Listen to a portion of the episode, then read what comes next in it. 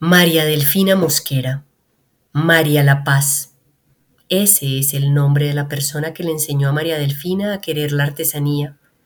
Lo recuerda claro y fuerte y la lleva a su infancia, cuando tenía 12 años y vivía en Boca de Apartado, municipio de Río Quito, Chocó. Cuenta que en ese entonces llegó a su casa una india enferma en busca de cura, y que como su mamá era curandera, allí se quedó para que la aliviaran. Estuvo con ella y su familia durante cinco meses y María Delfina se encariñó muchísimo con ella. Recuerda que apenas se sintió alentada, María La Paz salió a la selva en busca de Iraca para tejer. Así que se sentaba a mirarla hacerlo, fascinada, y le fue cogiendo el gusto a ese trabajo lindo de cestería que hacía. La acompañaba en sus correrías en busca de la materia prima y se lanzaron, ella y sus otras tres hermanas, a dar sus primeras puntadas. Esa india es una belleza, se apura a decir, recordándola, agradeciéndole. Y así fue que aprendió a tejer canastos. Por años, con otra hermana, su cuñada y su mamá, se dedicaron al oficio y salieron adelante gracias a una clienta que les garantizaba la compra permanente de la producción de sus papeleras. Hacían 20 al día y surtían el pedido quincenalmente.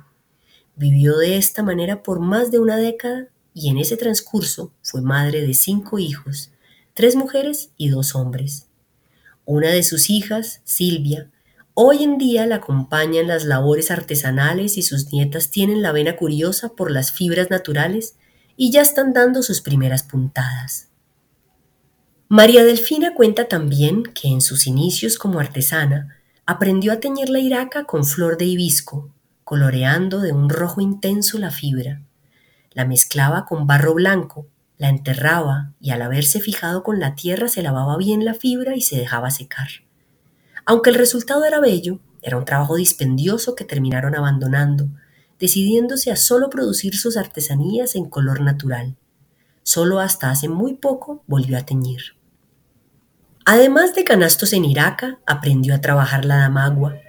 Con esta fibra, extraída de la corteza de un árbol que vive entre pantanos, se dedicó a hacer flores, como heliconias y girasoles. Se las enseñaron a hacer en un taller dictado por el Sena, y confiesa que durante unos buenos años prefirió hacer estas flores que tejer canastos. Le gustaba que le rendía mucho haciéndolas y que le quedaban muy, pero muy bonitas. Pero la cestería regresó, como clamándole que no la abandonara, y volvió a ella, salvándola. Lo dice porque en medio de las mil vueltas que da la vida, le diagnosticaron un cáncer de seno. Fuerte como es esta mujer fuerte, no se aplacó y en su lugar cogió el toro por los cuernos.